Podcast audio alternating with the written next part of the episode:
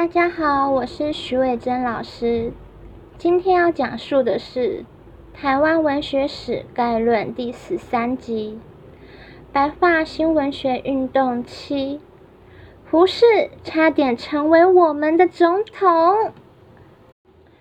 那我在第十一集的时候呢，有提到新文学运动的代表人物呢，我将他们呢很粗略的分为理论组。小说组、散文组，还有新诗组。我们从《台湾文学史概论》第六集的时候呢，就开始讲了新文学运动。现在我们来回顾一下之前讲过的人物，并补充另外一些没有讲过的人物。那之前我们讲过的人有理论组的陈独秀、胡适，小说组的。鲁迅，散文组的周作人、林语堂，新诗组的胡适、郭沫若、刘半农，新月诗派的徐志摩、闻一多。所以等于新文学运动的各组呢，我们都有粗略的认识其中的代表人物了。因此呢，我们等一下呢，就可以接下来针对没有讲过的部分。挑几位文化行政比较会考的人物来讲，因此呢，我们今后着重的主题就是白话新文学运动的台湾代表，也就是战后来台湾发展的知识分子。那我们谈的第一位代表人物还是胡适。胡适与台湾有非常深的缘分。他出生于一八九一年十二月十七日的上海，他的父亲呢胡传还是胡传，于一八九三年呢二月二十六日奉调台湾，担任台南盐务提调。那在隔一年的时候，他安顿的比较好的时候呢，一八九四年的时候，胡适才跟着母亲呢来台湾，就是找他的爸爸。他们在台南的盐务局居住两个月又十六天，那才安顿下来没有多久啊。他的父亲呢，在一八九四年六月又调任为台东台东直隶州的知州啊。那个时候台东还很新，需要去开发安顿这样子。那所以呢，胡适跟他妈妈又在一八九四年的十二月要搬去台东住一年。那其实没有过多久的时间啊，就是在胡适三岁零八个月的时候，他的父亲呢就死于兵荒马乱的甲午战争了。后来呢，他又随着他的母亲回到大陆，因为毕竟要收尸啊之类的一些后续的事情要处理。当时他的父亲死于厦门，因此呢，我们可以说。如果没有甲午战争的话，胡适他很有可能就会是台湾人喽。在战后的一九五八年呢，胡适来台湾的时候，还特别回到之前以前住过，还特别回到之前住过的地方，瞻仰他父亲当时遗留在台湾的文物。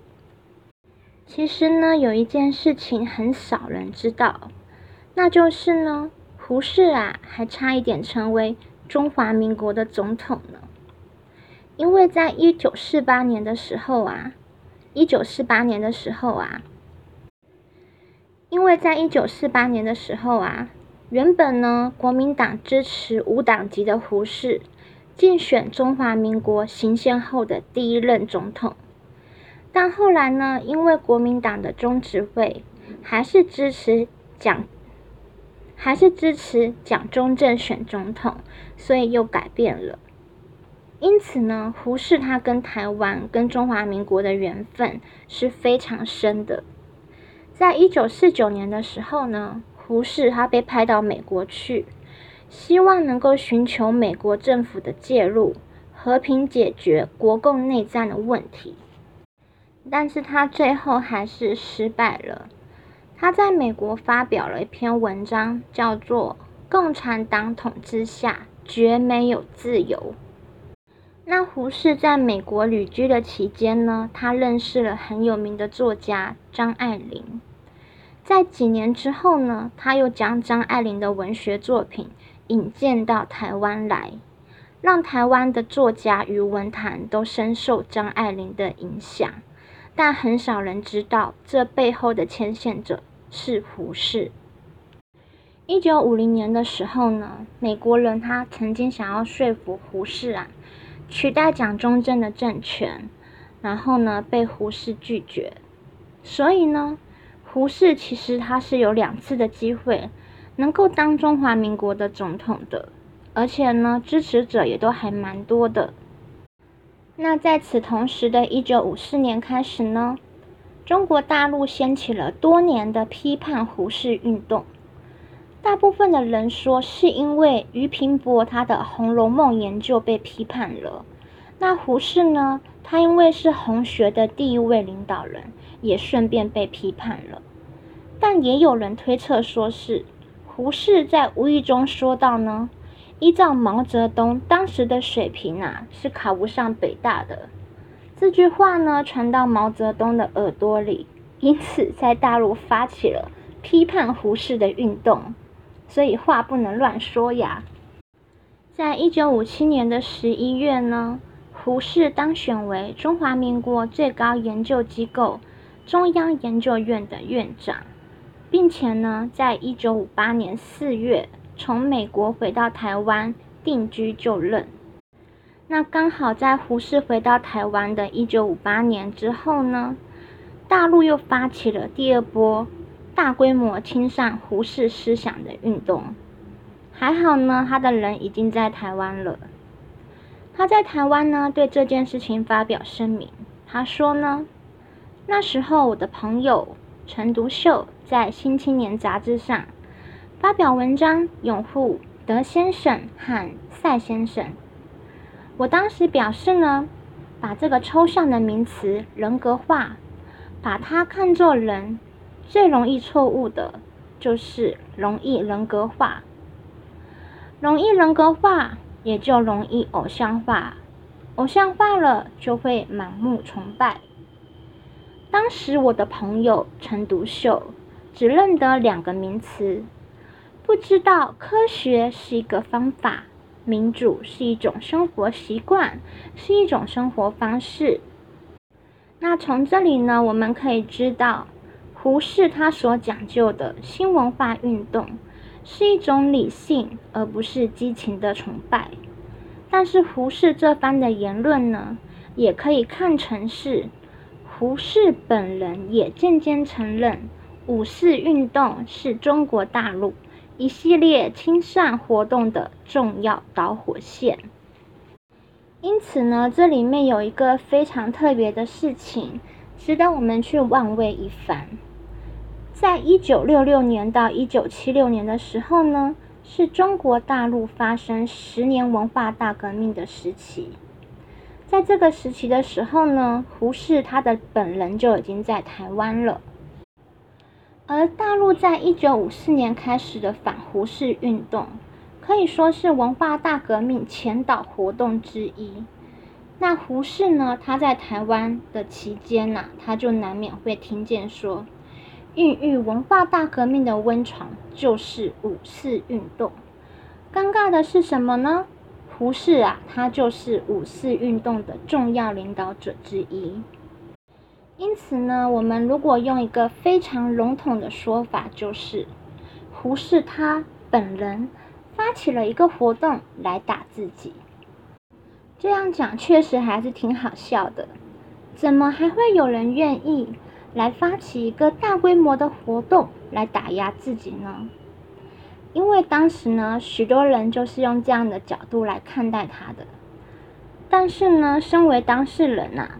在他周围的人为他尴尬的时候，他其实并没有那么觉得尴尬，他会直接反驳任何人，没有任何畏惧或是尴尬。他还曾经当着蒋中正总统的面前说呢：“总统，你错了。”像是当蒋中正表示呢，中共亲上胡适呢是摧毁中国伦常道德之一例，但是胡适他本人却说呢。我被共产党清算，并不是清算个人的所谓道德，他们的清算我是我在大陆上给中国的青年思想上脑袋里留下了许多毒素。这几十年来，我对学生讲，我考证《红楼梦》《水浒传》，是要借这种人人知道的小说材料，提倡一种方法。教年轻人有一种方法，等于等于孙行者身上有三根救命毫毛，可以保护你们不受任何人欺骗。什么东西都要拿证据来，大胆的假设，小心的求证。这种方法可以打倒一切教条主义、盲从主义，可以不受欺骗。不受人牵着鼻子走。在一九六二年二月二十四日的时候呢，胡适参与中央研究院第五届院士欢迎酒会的时候，心脏病发身亡了。那蒋中正总统呢，就送来挽联，挽联上写着：“新文化，新文化中旧道德之楷模。”旧伦理中新思想的师表。那东，那中华民国政府呢，还将胡适于台北的公配居所呢，改建为胡适纪念馆。在台北南港当地的士绅啊，李福仁，他很有善心的捐出两公顷的个人土地，辟建为胡适公园，作为胡适的墓地。后来呢，许多中研院的院士呢，或是著名的学人呢，也会安葬在这边。那今天讲的这集内容算是说蛮多题外话的，但是我在写脚本的时候呢，就觉得是非常的有趣。那希望大家可以继续的收看收听下一集的白话文新闻学运动吧。希望大家可以继续支持哦，谢谢。